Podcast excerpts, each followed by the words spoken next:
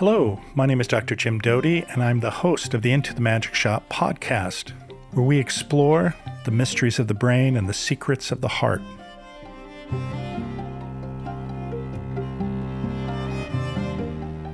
Well, hello everyone. Uh, Scott Barry Kaufman is my guest today. Many of you know him, uh, uh, not a, not only as a uh, cognitive psychologist, but uh, also a uh, celebrated book author. And today we're just going to have a chat about uh, a few of the things that uh, intersect with my interests. Uh, he has a new book, or maybe it's not that new nowadays. When did it come out? September of 2022. Choose um, growth. Um, Choose growth. Yeah, that's right. That's right. Yes. Yes. Is there another one that I've missed? I didn't know if how far. I didn't know if you were going back to Transcend. I didn't know which book you were going to mention. Yeah. yeah. Well, actually, I love Transcend, but I love many of the things uh, you've written about. Um, actually, uh, one of the things that struck me was uh, you you mentioned uh, a tragic optimism, and maybe maybe, maybe that's a, a place to start. Uh, you know, I uh, uh, finished a new book, but one of the things I came across was this concept of dispositional optimism, and probably they overlap in some ways. But maybe you can describe that and the importance of that and how it gives you a different perspective. Sure. I mean that the, the, the idea of tragic optimism was coined by Viktor Frankl, who was the the Holocaust survivor, uh, humanistic uh, existential psychotherapist, to talk about how we can create meaning even under the most dire of circumstances. Um, there's nothing wrong with optimism, obviously. Um, Martin Seligman has found that you know it's correlated with all sorts of healthy things in life, but I think that toxic optimism is a thing. I think toxic or toxic positivity is a thing, and tragic optimism allows you to uh, appreciate things in your life or even find meaning and grow even in the bad without denying the reality of the bad. To me, toxic positivity is just denying the reality of situations.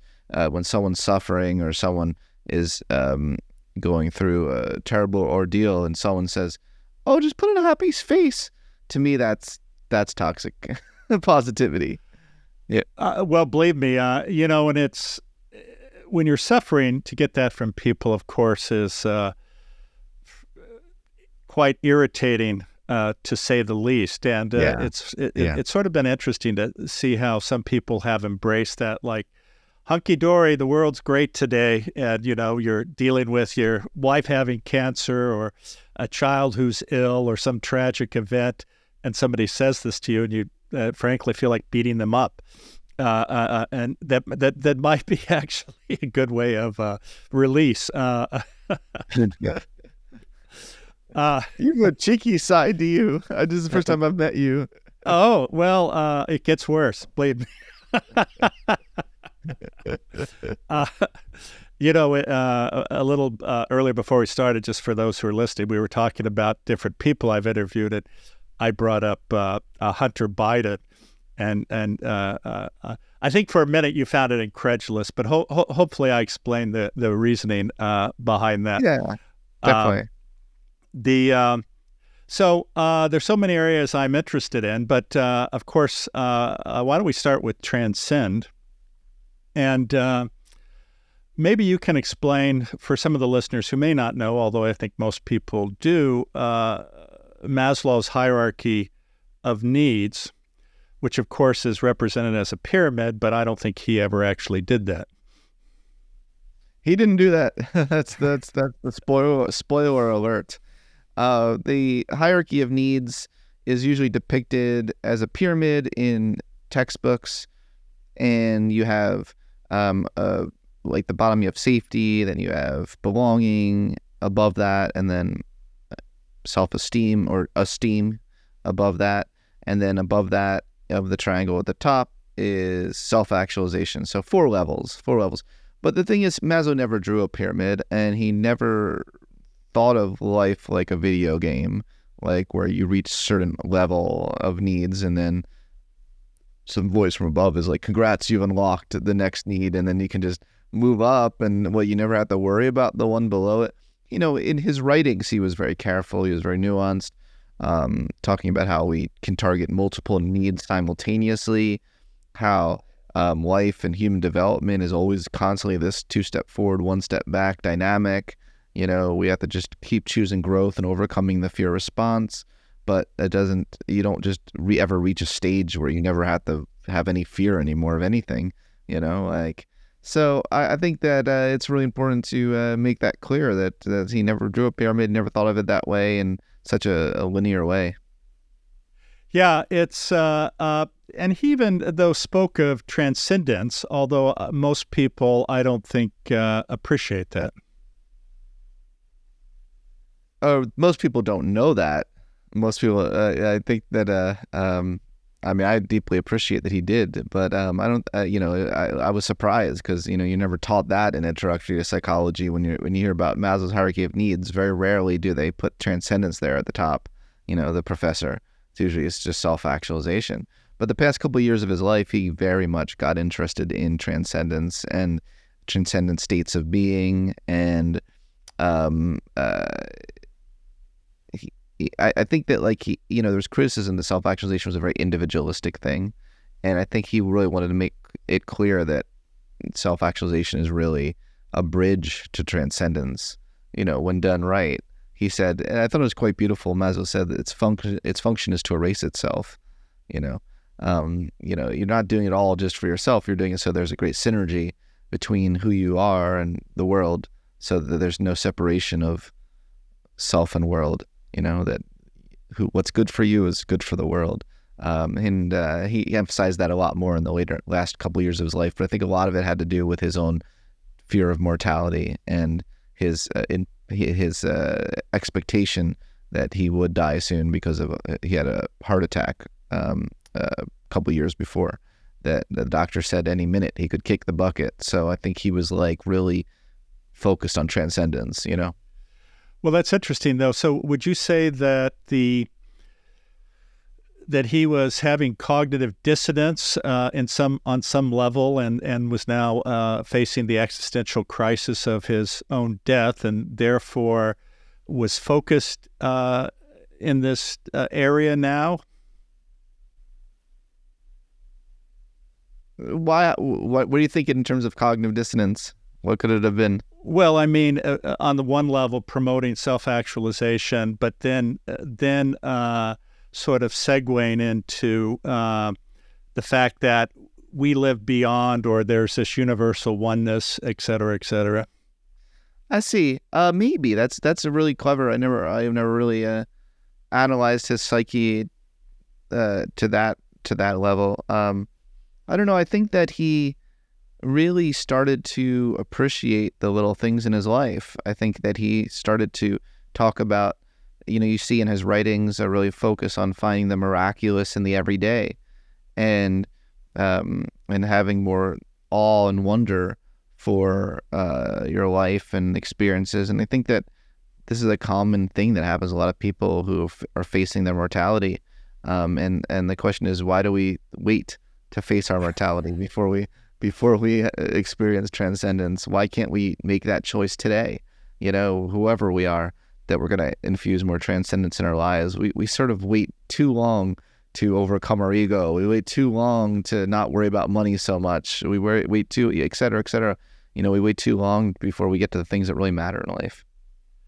No, I think that's right, and and in some way, it's a tragedy because uh, yeah, uh, you know, you see these people who have uh, immense power in terms of whether it's wealth, position, etc., who who never act to, uh, if you will, uh, support the greater good, and then suddenly at the end they're scrambling to try to figure that out, and uh, oftentimes either their power is dissipated or they're not in a position uh, to do that, and then uh, of course then they die, which is uh, uh horribly unfortunate.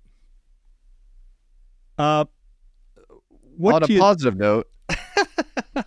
what? We're having nice weather today. well, maybe that was uh, is that tragic optimism? I I don't know. Maybe it's yeah, um, Some, something. Yeah, yeah. exactly. Uh, what do you think people uh, get confused about? Because, of course, uh, it's sort of become sort of the jargon of everyone this idea of Maslow's pyramid or hierarchy of needs. What do you think they miss in regard to self actualization or how he used the term versus what's commonly interpreted? And then I'd like to talk about uh, those who uh, are at the lowest level or have just left the lowest level level and how that relates to happiness. Yeah, okay, these great questions. Uh, I think that the the emphasis that Maslow had, which is what I have reflected in my revised hierarchy of needs, is the distinction between the, de- the deficiency realm or deficiency motivation and growth motivation. Um, and by the way, I'm not talking about growth mindset. You know, you know how everyone's like obsessed with growth mindset. You know, that uh, no, I'm talking about growth motivation is a, is a, is something a little bit different. So, um, when you're when you're motivated by your deficiencies, everything to you looks like um, utility value for relieving your the hole in your heart, right? So, or whatever the deficiency is. So, if you're chronically hungry, you know, everywhere you go, you're just like opportunity for food. You know, like um, if you're lonely, you know, everyone is uh, you're motivated by your deprivation of loneliness. So uh, you're you're basically like, please be my friend. You know, um, if you um, feel low self esteem, you uh, you know you, demand respect everywhere you go. You know, it's like demand I demand respect. It's like why I don't even know you. why do why, why, why do I need to respect you? But anyway, Barry, um, I demand respect. Damn it. Mr. Donnie, it's Scott. It's Scott. Barry's my middle name. Oh, no, okay. Yeah, well, I'm just yeah. doing that on purpose to irritate you. I was going to say that was a good example of disrespect. that's why it was perfect. That's why. that's why it's perfect. No, um, yeah, but the growth motivation was a different, you know, uh, motivation than deprivation motivation. When you're motivated by growth, you look at people and the world on its own terms. You see the beauty, not for what it does for you. Carl Rogers says when you look at a beautiful sunset and you don't say, oh, if only the hue was a little bit different and you moved the left corner up a little bit to the right, you know, uh, you're not trying to change a beautiful sunset, but we try to change people. Yep, yep. Well, that's funny because I, I, I do know a couple people who would say something like that, right? this would be a great sunset. You know, I remember when I was in Hawaii and it was much better really? than that. You, know, uh, well, you go, those ah. people suck. uh, you know, it's it's interesting. I had uh, uh, Dacher Keltner on a few weeks ago. I loved him. Yes. Yeah. No, he he's wonderful. But we talked about wonder, joy, awe, and uh, uh, it was a very nice conversation. And that's, I think, uh, what people forget. Um, which is uh, they don't appreciate their own agency in terms of making themselves happy. Mm. And uh, that's a great point. Yeah. Yeah. Uh, and it's interesting. And this is why I wanted to ask you about the lower level. Uh, you know, if we look at people from third world countries who, you know, uh, they may be poor, but they have community, they have enough to eat, they have shelter. Uh, many of those people are the happiest people I've ever met. And it's sort of interesting because, uh, and I think it's a, a, tragedy where, you know, we have people coming from third world countries here under the false narrative that uh, conspicuous consumption will make you happy. I know. I know. Um, cons- conspicuous consumption just makes people want more conspicuous consumption. You open up the trap of never ending greed. well, uh, yeah, and and and the problem is, uh, it, it, somehow, and it's always interested me how it creates a scarcity mentality. The more you have, the more you want, and uh, uh it seems uh, paradoxical. Mm, yeah, it is. It is paradoxical, and um, yeah, no, it's a great point. Uh, I, I had the minimalists on my podcast recently. I'm thinking of them right now when you say that. They, they, have you come across these guys? Uh, I, yes, I've heard of them. I, I, mean, they live at the bare minimum, although that can get extreme too, right? Yeah. Well, yeah, I don't think they take it to the extreme level, but they, you know, they really try to make sure that they have one of everything, not five of everything. yes, yes. Yeah. Well, well, this is the actually that's an interesting point because I, am sure you appreciate. I I probably have five of everything. Unfortunately, I hate to admit. Uh, but if I really examine it, I wear about five or ten percent, right, and everything else sits there. Yeah. But you wear the same thing over and over. That's what they say. Have... so, uh, are you a minimalist? Oh, I'm not a minimalist. No, I'm more like you. I'm more like you. No, I've got more for when it comes to certain things. I like, man, I'm not a minimalist. Like furniture, you know, chairs. They know, like, uh, you know, got too much. Yeah. Is that an Eames chair behind you there? It is. It is. Ask me how many times I sit in it. Ask me how many times I actually uh, sit in it. how, how many times? Yeah, like maybe I sat in it a couple times, so two times. Ah, well, you know, it's it's. Have you ever heard of this Japanese phrase about uh, buying books and not reading them?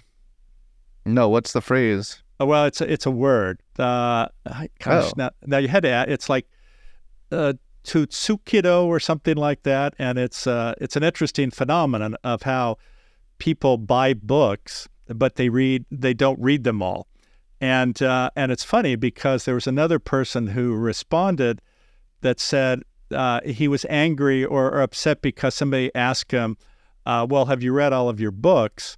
And he said, "No, uh, uh, they're there to remind me to read, and I'm happy to have tons of books I haven't read." And the person said, "Well, that's such a waste." And and he was saying, "No, I, I mean, I love to be surrounded by books and thoughts, and when I when a topic strikes me, it's great to be able to walk over and find a book about that topic." I, I, I, see you have a lot of books in the background. So I, I guess the question is, have you read them all? yeah, I have. I, have oh. read, read I've read these books. These are my. This is my collection. Um, I books books to me are very sacred. I get very I get like sentimentally attached to books in a way I don't with humans, which is very weird. very weird. Yes, Scott, that is very weird. yeah, I understand that. I'm in therapy. I'm in therapy. I, th- I think we're all in therapy. Uh, Everyone could use it. Everyone could use it to, yeah. I mean, it, it, meet meet the person who says they have no issues, and you've met someone with a lot of issues. well, well, uh, this is like the uh, statement that if anyone tells you you're they're enlightened, you should turn and run as fast as you can. Yeah. Oh, yeah. Yeah. yeah. in the other uh, in the other direction, because well, yeah, uh, especially if they say I'm enlightened and you're not, and for X amount of dollars, I can teach you how to be enlightened. Yeah. Well, that's now that's a whole another narrative. It it is sort of interesting though how there's a subset of people who turn every even the, the good stuff into an opportunity for profit. Oh yeah.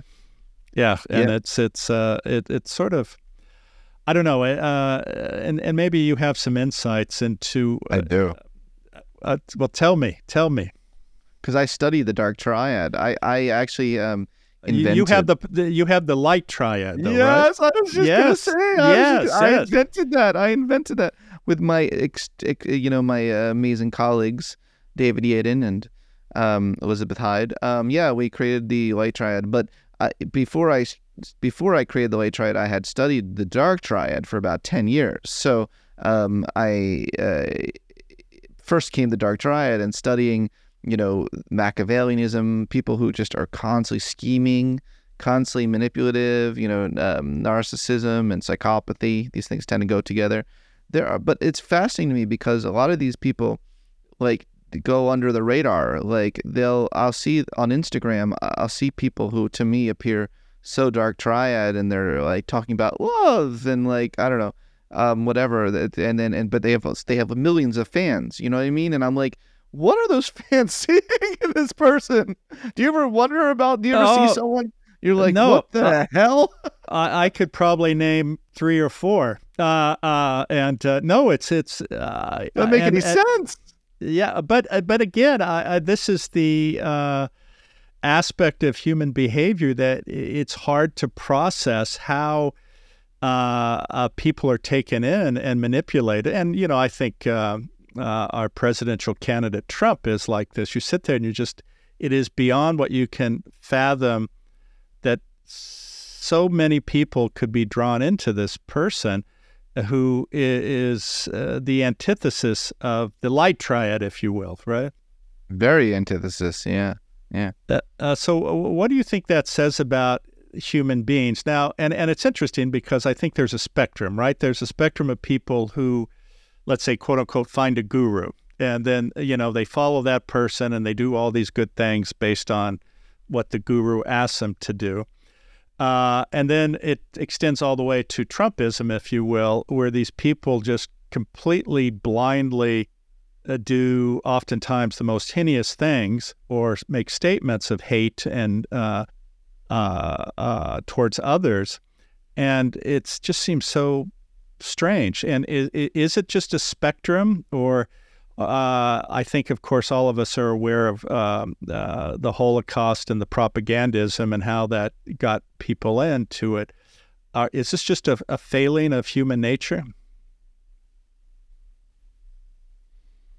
What do you think? Uh, no, I'm not going to let you turn this back to me.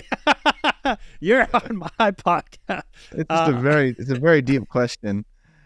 The, the idea of failing of human nature is, I just feel like it's a really like for someone who also um, studied evolutionary psychology. I don't like to call, you know, there could be things that are adaptations that we don't like. You know, things that have evolved. Um, there, you know, sometimes um, manip- manipulation you want that's a good trait you know you can use that towards good ends i i assume martin luther king was a little bit machiavellian or else he wouldn't have gotten any of his goals you know accomplished um, so i think maybe some of these things it's the it's the context you know are they how are they applied um and uh and how many and and how is it hurting others yeah no i i, I don't have any particular insights. As you point out, I think the nature of evolution isn't one striving for good necessarily. Right. It, it, right. It's to strive to survive in your particular environment, and uh, uh, and also it's not. Um, it doesn't cut off bad things, right? It, you know, uh, you may get some sort of attribute, but it's not as if there's some overseer who says, "Up oh, now, a million years later, that's not good." So we're going to take it out of there. You're you're an amalgamation of all of these things with uh, those things that may allow you to survive suppressing others, but it doesn't necessarily mean the others are gone per se. At least that's my l- limited view from that of a uh, neurosurgeon. So cool. I got to interview you someday, but anyway. well, then you'll have to put up with my cynicism, your listener. So uh, well, cynicism is an indicator of dark triad. There you have it. Uh, you you fa- you found me out. uh, uh, uh, well, you know, it's funny. I had a therapist one time, shockingly, uh, um, and he said, uh, he said, you have narcissistic traits, but the the only things that saves you is you have a good heart.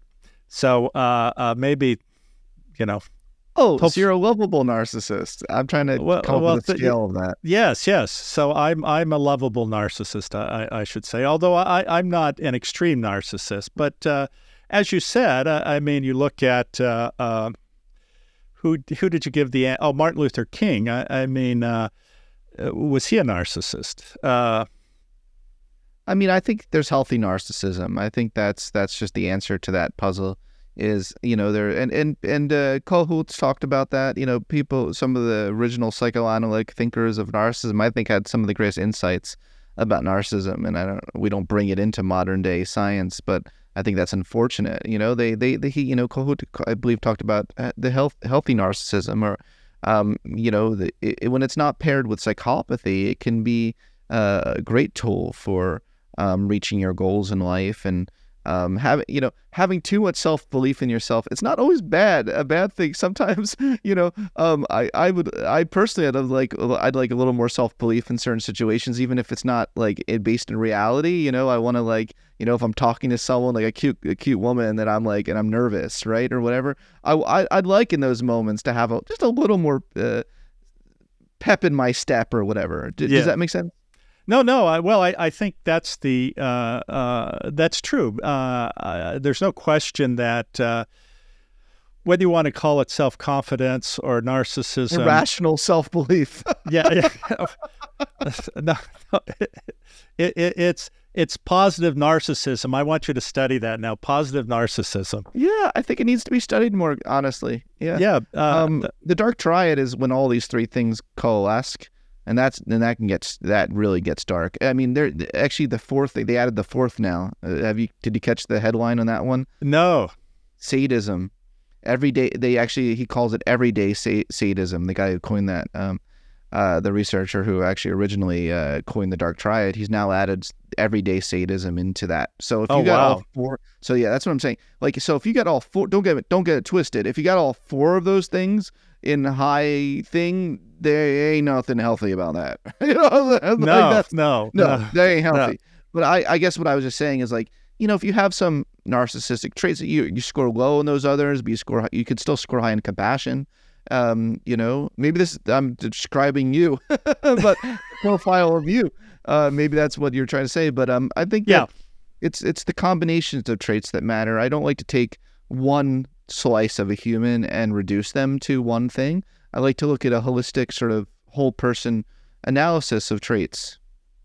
Yeah, well, uh, in some ways, that was uh, what I was explaining about Hunter Biden, because oh, yeah. I, you know yeah. I, I did get some flack for that. Really? Uh, uh, oh, yeah. Well, you get flack for everything. Uh, right.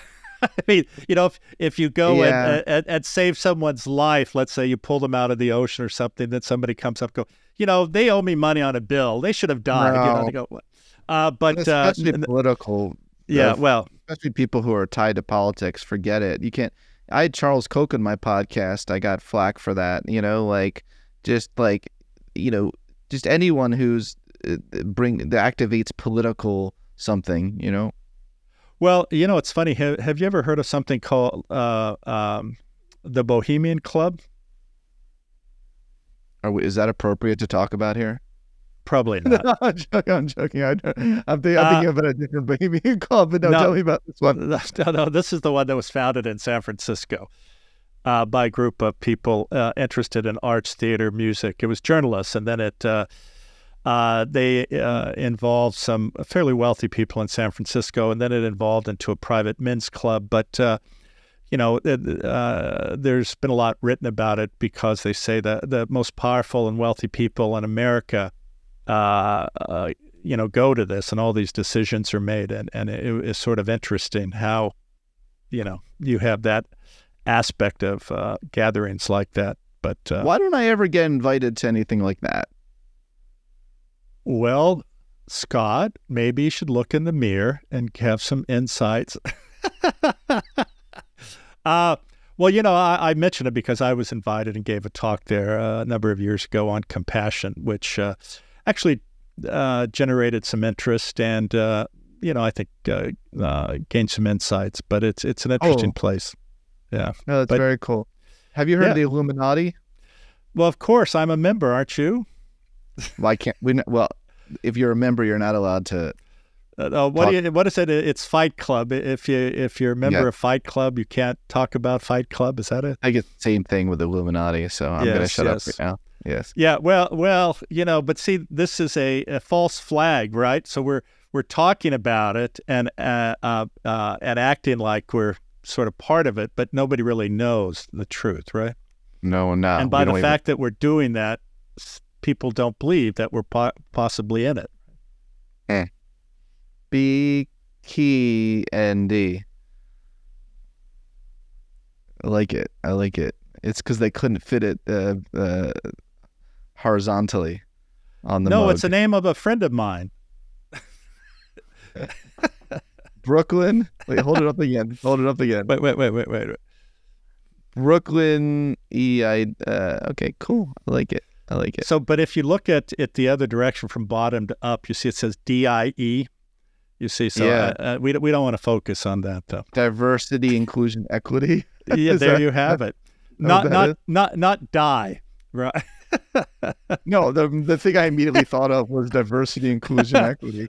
That's so See, yeah. popular right now. Yeah. Yeah. Oh well, uh, and and I I would like to believe rightly so. And um, uh, actually, maybe that's an interesting direction to go.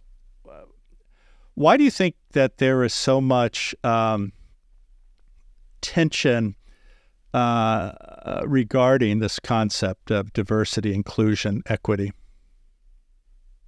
Oh wow, this this interview has uh, uh, opened up lots of uh, fascinating threads.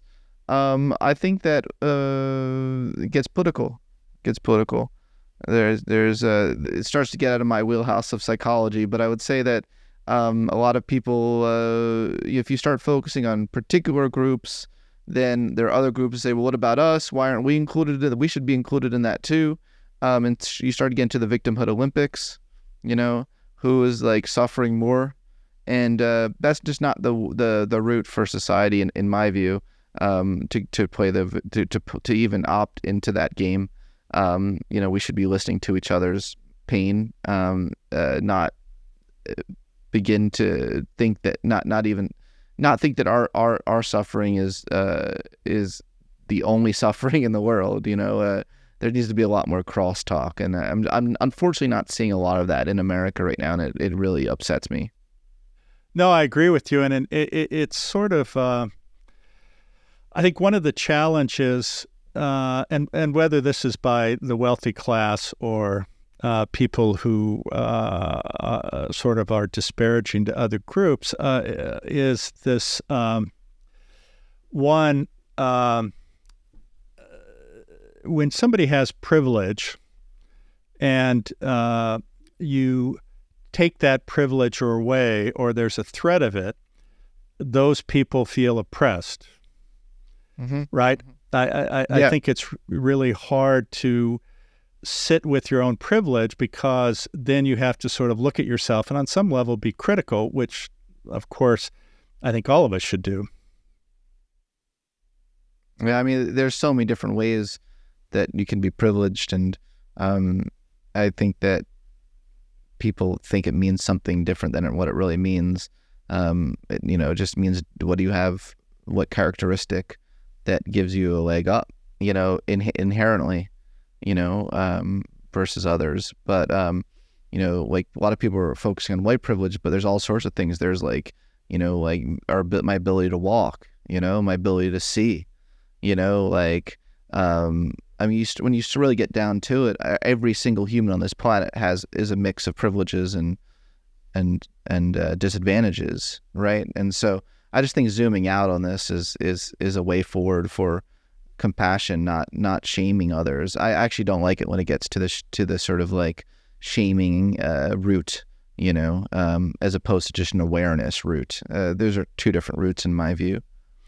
So, how do you uh, get to the more healthy perspective, uh, in your opinion? Yeah, I, have been thinking a lot about that. I'm actually working on a new book that, that covers a lot of these kinds of topics. So it's very fresh in my mind, and I'm still I'm still working on it. I haven't solved all of society's problems yet, um, but you know, a lot of it comes down to this very replicable social psychology finding, which you see over and over again, which is that um, I, I've been interested in collective victimhood. Um, and actually, I have behind me somewhere the Handbook of Collective Victimhood. I kid you not, there's a thousand really? page academic handbook that I've been going through on this to look at the research. But I'm just going to summarize like uh, a thousand pages in a second and say that um, that's, that's pretty good if if you're yeah. able to do that. well, I think there is a really unbelievably high replicable finding in that in that research literature, which shows that uh, groups that you know, like you look at the Israeli-Palestine conflict, um, they they don't make progress at all unless you start. Both sides need to take the step of um, acknowledging the suffering of the other side. It, it sounds so simple and yet it's so hard um, because people are not willing to give an inch. They think that if they acknowledge the suffering of the other side even a little bit, that they've lost the war you know?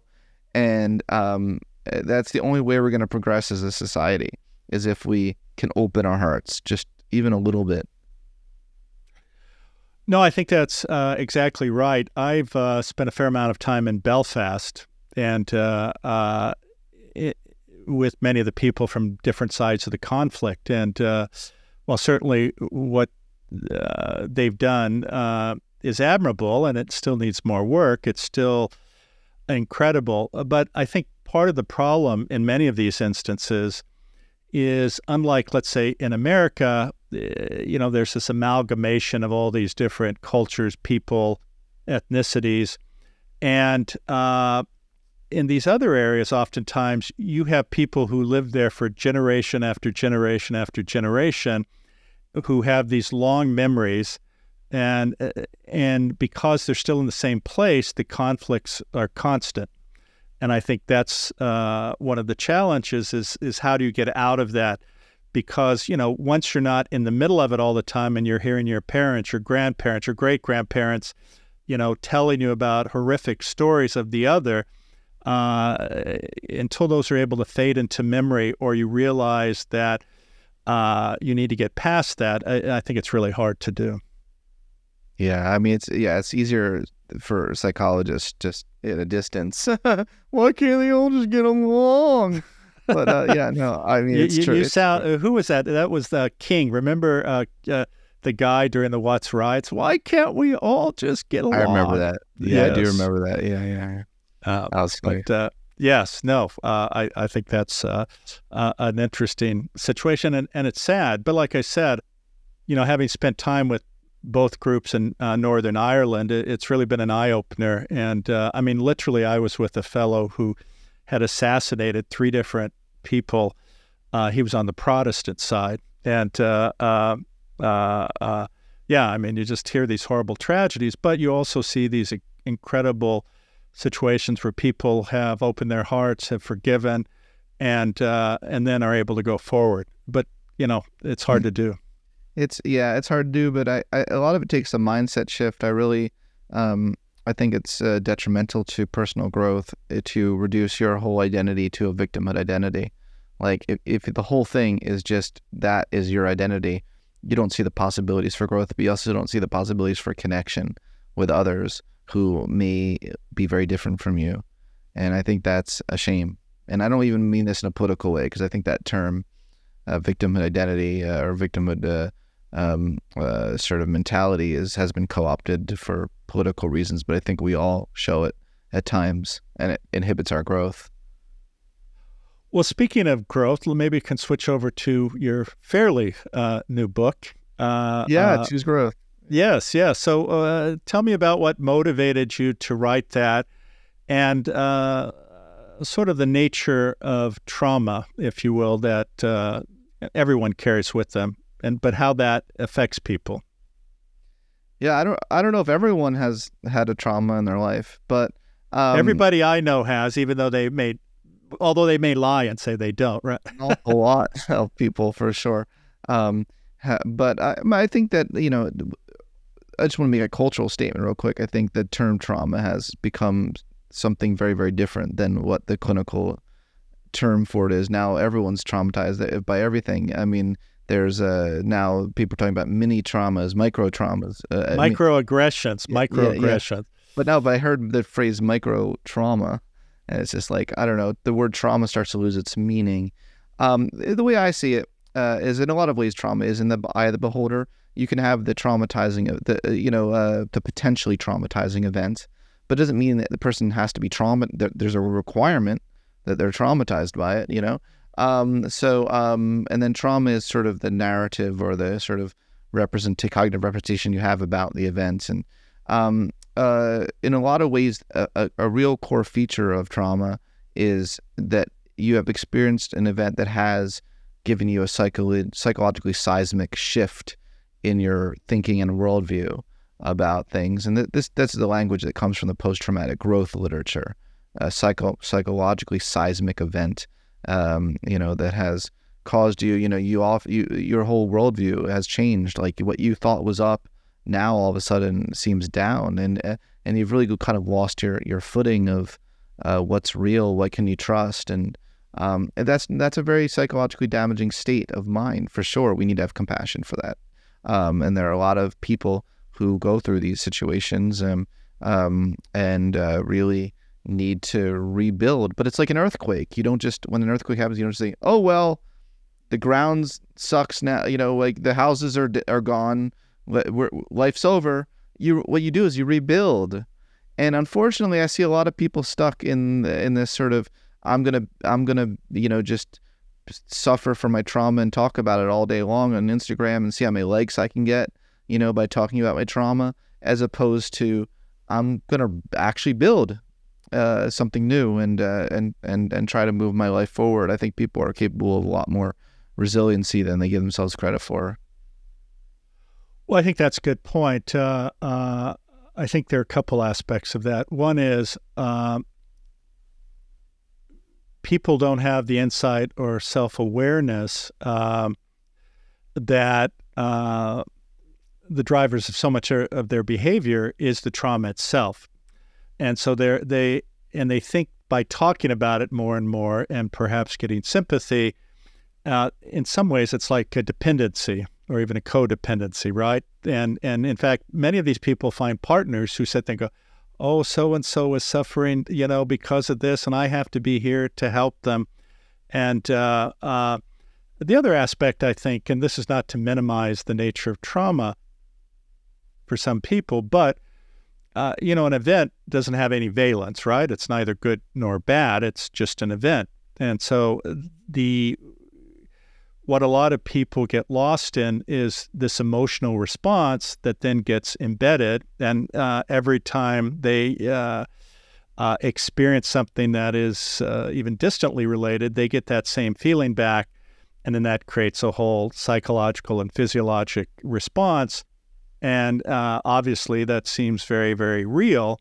But at the end of the day, I think uh, people forget that they have self agency. Yeah, that's that's a really important point.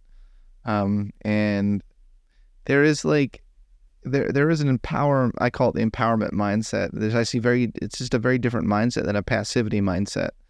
Um, I think a lot of people face learned helplessness um, and don't uh, know they need to learn hopefulness. You know, it's something that needs to be learned as well. You know, learn hopefulness. Uh, my my colleague Dan Tomasulo wrote a great book called Learned Hopefulness, um, you know, it takes work. I think there are also a lot of legit lazy people. Like I think like, you know, and, and it's like it's like, oh, you always have to show compassion 24/7 for someone. But I think sometimes like some people need to realize that like they're like, oh well, I'm not getting, you know, I haven't changed overnight, so therefore forget it. I've given up. What people need to know is that the process of overcoming trauma and and and growing, it does take work. it does take effort. you have to, um, you know, be determined to change, to be determined to be a better person. I mean, it is not. I think it's hard for almost anyone to work at uh, improving their life, their lives, and overcoming challenges in their life. But I think that there is so many examples of what is possible and what's on the other side for you um, if you're willing to put in the work.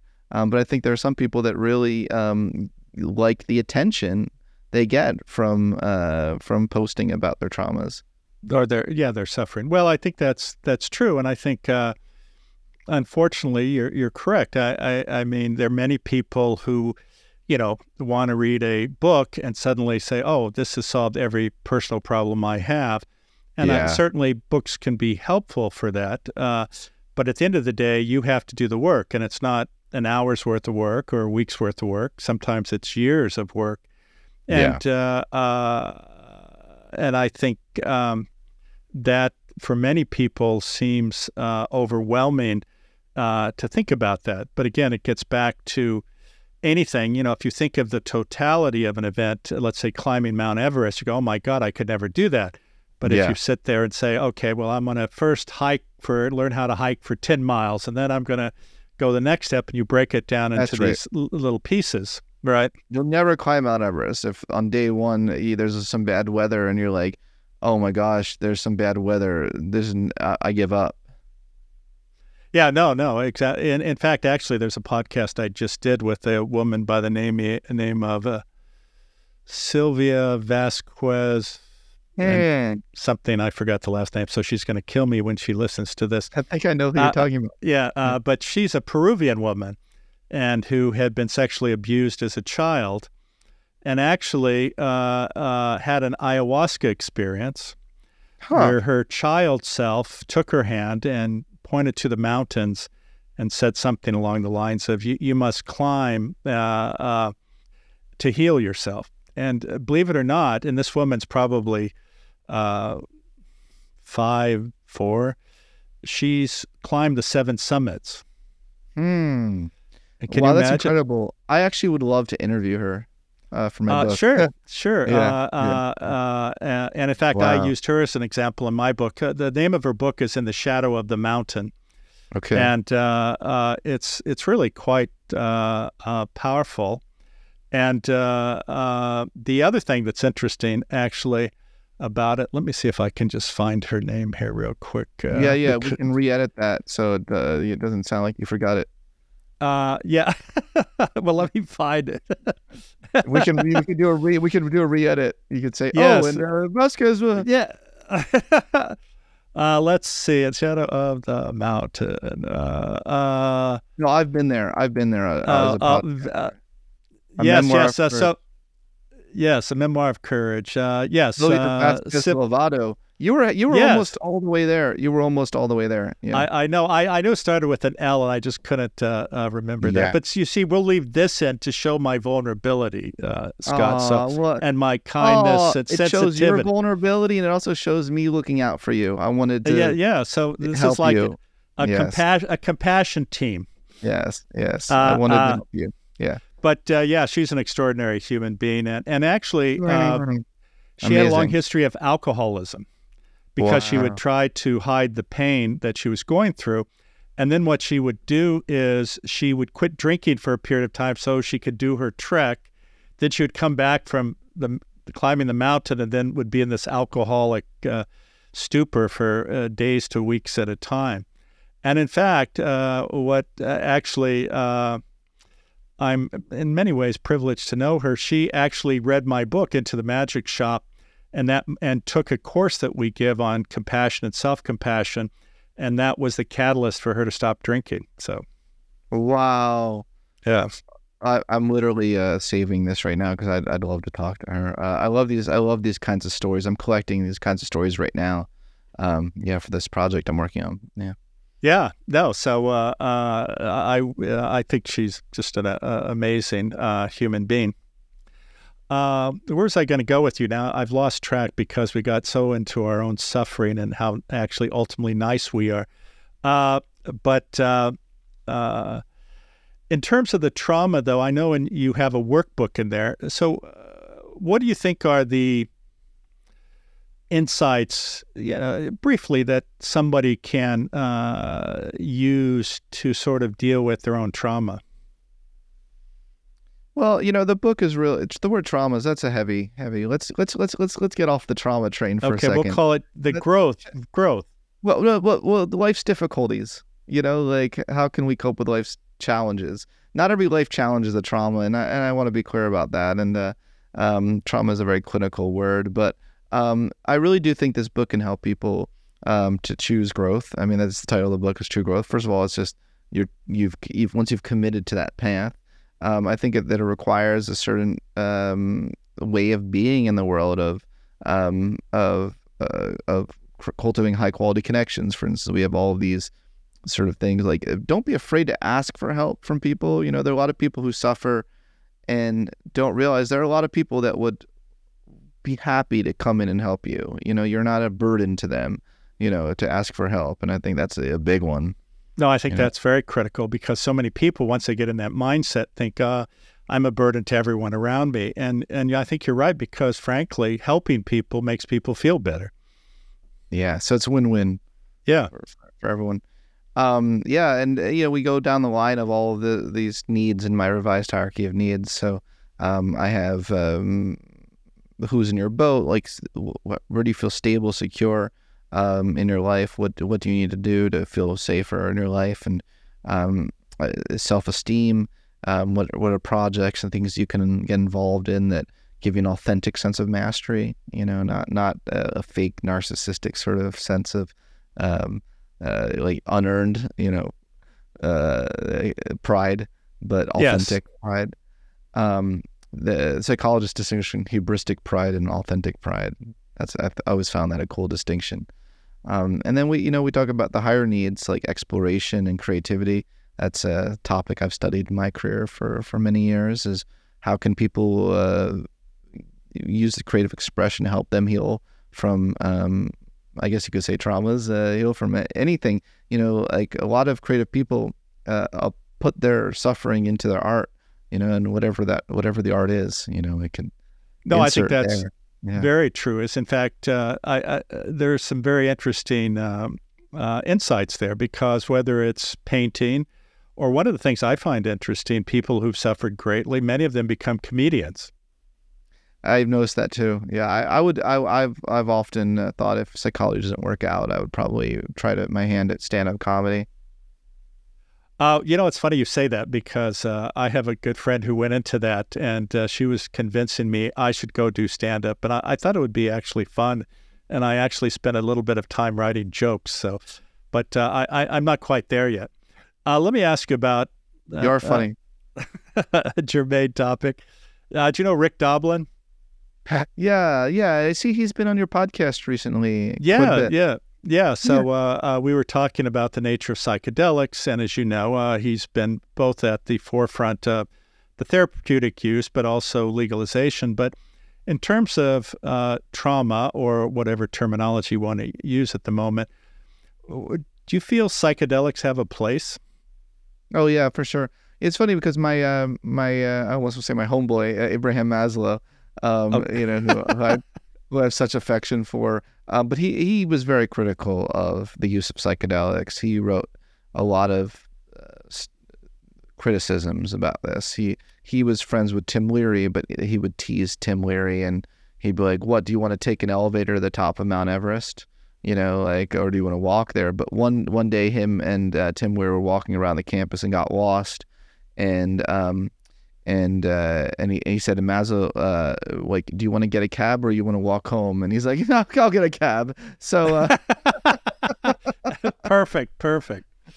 There's a there's a, a famous story like that of them then kind of ribbing ribbing each other about that. But anyway, long story short, I think that Maslow was probably wrong about that um, because I think we're seeing right now all the positive benefits um, when when you integrate and I think it's an it's an integrative process where you take psychedelics, but you bring those insights into your everyday life, and you can uh, it can forever change our consciousness, um, give us a sense of greater, much greater sense of unity and um, an ego dissolution um, is is I think a great thing, and so I'm I'm very pro uh, the the responsible use of these things. Yeah, I, I think that that's really the key phrase is responsible use. Uh, you know, I think that, uh, you know, this is beyond sort of the recreational use, which maybe can be therapeutic for some people, but the idea of this concept of integration and then sharing the experience and having maybe a therapist or someone uh, with insights uh, help you process these things uh, I think it can be very, very powerful and uh, life changing for so many people. Yeah, and as we've seen, you know, there's n- enough data now showing the transformative effects. But you know, not everything is for everyone. You know, I I don't think mindfulness meditation is for everyone. That's that's a controversial thing to say among some if you go to some of these mindfulness conferences and you say that, you're in trouble. well, I say it uh, because I, I okay. will say, on some level, mindfulness is bullshit for a subset of people, or at least the way in which it is described. And just like um, many, if you want to call them religious practices, you know, if you don't do mindfulness their way, uh, yeah. uh, you're an apostate, right? And this is one of the things that I think is tragic because, you know, you look at somebody like Thich Nhat Hanh or others who talk about walking meditation, or the fact of the matter is simply sitting in silence is a meditation practice. And people forget that because, uh, unfortunately, there's a subset of people who get lost in this idea that you have to sit a certain way. Uh, you know, you have to do this exact breathing exercise. And the very nature of that creates anxiety, which pre- prevents them from getting the therapeutic effect. And uh, the other side of that same coin is many people who f- feel that they are the expert are very condemning of people versus having a gentleness and a understanding that people need to be held. Uh, you need to have an open heart. They need to be accepted. There needs to be non judgment. You need to approach them with kindness and compassion. And when you do that, frankly, it doesn't matter what the practice is. Yeah, it's a, you know, great point. so yeah, It's a great So- point. Yeah, and there and, and you know everything you're saying is is is these this is important nuance. We need to get the message out there to the general public. Um, there's a really cool paper by uh, Vago, David Vago, Sure. mind the mind the hype. You know, uh, and he's a med- mindfulness meditation researcher. It's just I love to see you know meditation scientists who are critical of their own field. To me, that's beautiful a beautiful thing. Uh, we should all we should all be critical of our own fields. You know. Well, this is the problem because there are some scientists who have swallowed the Kool Aid. And of course, as you know, you can bend the data to uh, fulfill what you expect to be the result. Why would I know that? Why would I know that? I'm trying to give you a little insight into yourself, Scott. I don't bend no data. I don't bend no data. Speak for your damn self. exactly, exactly. Uh, but uh, uh, so I think that's that's that's uh, very true. True. There's actually a, a, a book called McMindfulness. Have you seen that by Ron I Purser? have. Yes. I haven't read Yeah. it. I haven't read. Did you read it? Uh, no. Neither of us read it, but we brought it up. okay. Well, uh, I I think uh, you know if you look at the what's the word the uh, summary, uh, I think uh, you can get a pretty good idea. And I've get heard the some of his. what we're talking about. Yeah. Yes, and and and, he's been on podcasts and things. So, uh, uh, but uh, and all my knowledge is from podcasts, uh, Scott. I want you to know that. That's funny. That's funny. Yeah, no, there is a lot of McMindfulness, but it a lot of it just betrays the fundamental uh, original Buddhic principle. You know, what what was the point of it? It wasn't to for your own self indulgence. It was to have greater insight into the mind and have uh, and and reduce suffering on the planet. Uh, somehow we missed the memo there in the West. Yes, Uh, uh, unfortunately, you know it's it's funny. I'll tell you a very quick story. Uh, I had because I float in these circles uh, and know a lot of spiritual and religious leaders. I have people who periodically will come to me and ask me to be their guru, which I find laughable since uh, you know I view myself as uh, you know trying to understand these things myself. But this uh, socialite woman, I was in uh, Dharamsala with the Dalai Lama, and here this woman's in the audience, and it, and it was interesting to watch her because it was evident she was quite affluent, but. Uh, Richard Gere was there, and over the period, she started moving towards Richard Gere to the point where she was sitting next to him. And I had a brief conversation with her. And a few weeks later, I was in Los Angeles with Eckhart Tolle, and the same woman was there. Man. And uh, uh, and then I was at what was it? Oh, I was at an event with Amma, the hugging saint. I don't know if you've heard of her, but yes, she's I a have. yeah, she's a fascinating person and a, a good friend. But anyway, I was on stage with Amma, and this woman. I looked down, and she's in the audience again. So I'm Oh. holding an uh, I'm holding an event, and I, she comes to my event, and there's a reception afterwards, and she's there, and she comes up to me and she says, "You know, I want you to be my guru. You know, I've seen you with the Dalai Lama and Eckhart Tolle and Amma, and clearly you have some special X, Y, or Z, whatever it was." And um, so I, I said, "Oh, okay. So you're serious about this?" She said, "Oh, absolutely. I'll do anything." I said, "Okay, okay. Well, uh, you're you- you're willing to do anything?" Oh, absolutely. So I said, "Okay, I'm going to give you a list of 100 books, and uh, I want you to read for four hours a day. I want you to meditate for two hours, and then I want you to write in a journal about what you learned." And she goes, "Oh my God, that's eight hours a day." And I said, "Well." I mean, nothing is easy, as we were talking about. She goes, but that's eight hours a day. And uh, I said, yes, yes. And she goes, well, well, what will I learn from all of this? I said, well, if you've been really diligent, what you'll learn is that you don't need me at all. So there you go. That would that. Wow. Well, that's not narcissism. That's humility, doctor. Doctor, uh, maybe you, maybe you're not an an actual narcissist. Damn it, Scott! You found out about me. I was posing as a narcissist. I feel like a, a profound narcissist would have would have loved uh, to to be the guru, uh, you know, uh, and just uh, tell someone uh, all their brilliant things of how to live their lives. But no, but everything you said is right. I mean, that's the right way. is that I uh, ultimately the person needs to learn for themselves. I just created a new form of coaching I call self actualization coaching, where I try to bring a lot of the science into the because there's a lot of the coaching field is just so um, it it's I don't know uh, the word I can't I can't use a, uh, in polite company what it is, but uh, the wild west out there, and you know, absolutely, people, people take one seminar, a two hour seminar, now they're a coach, but well, um, and, and they're and they're in their early twenties. Yeah, well, that's not necessarily a bad thing. So there was well, well, learning to be a coach when you're in your twenties and yeah, coaching see, people in their forties yeah. and fifties is yeah, a yeah, yeah. No, I, I totally hear you. I totally hear you. Um, but um, but uh, to me, um, coaching is all about helping the client create get these insights. It's not about being the guru relationship. You know, um, you can be a coach. You can be encouraging. You can um, help uh, help them think of new ways of thinking about themselves they never thought about themselves. But ultimately, they have to have those insights, right? Well, yeah. I mean, I think your job is to uh, to understand enough about an individual psyche to then create a plan that works for them and supports them and encourages them and motivates them then to do the work. And I think, uh, you know, if you can uh, do that, because uh, it's not like, uh, you know, clapping your hands and saying, hey, we're all together, let's be good, and we're going to do this or that, and you're going to be just fine. Uh, and, and frankly, I think that journey is a painful one oftentimes.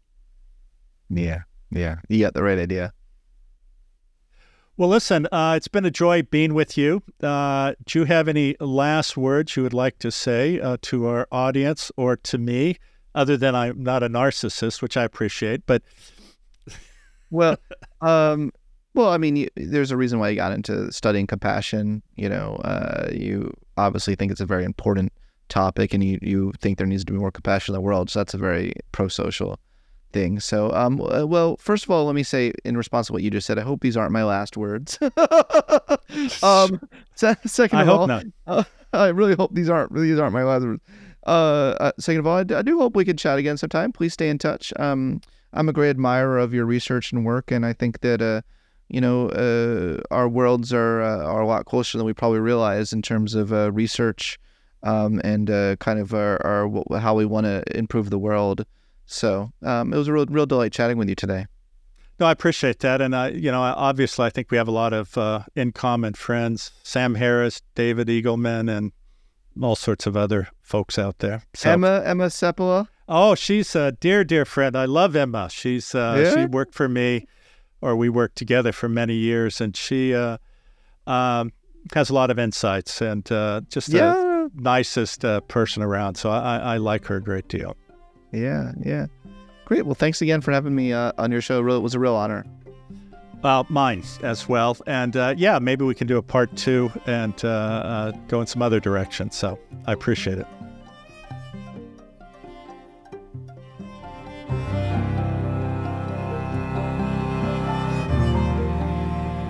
Again, thank you for being with us today. The Into the Magic Shop podcast can be found where you find your most popular podcasts or you can find us at intothemagicshop.com.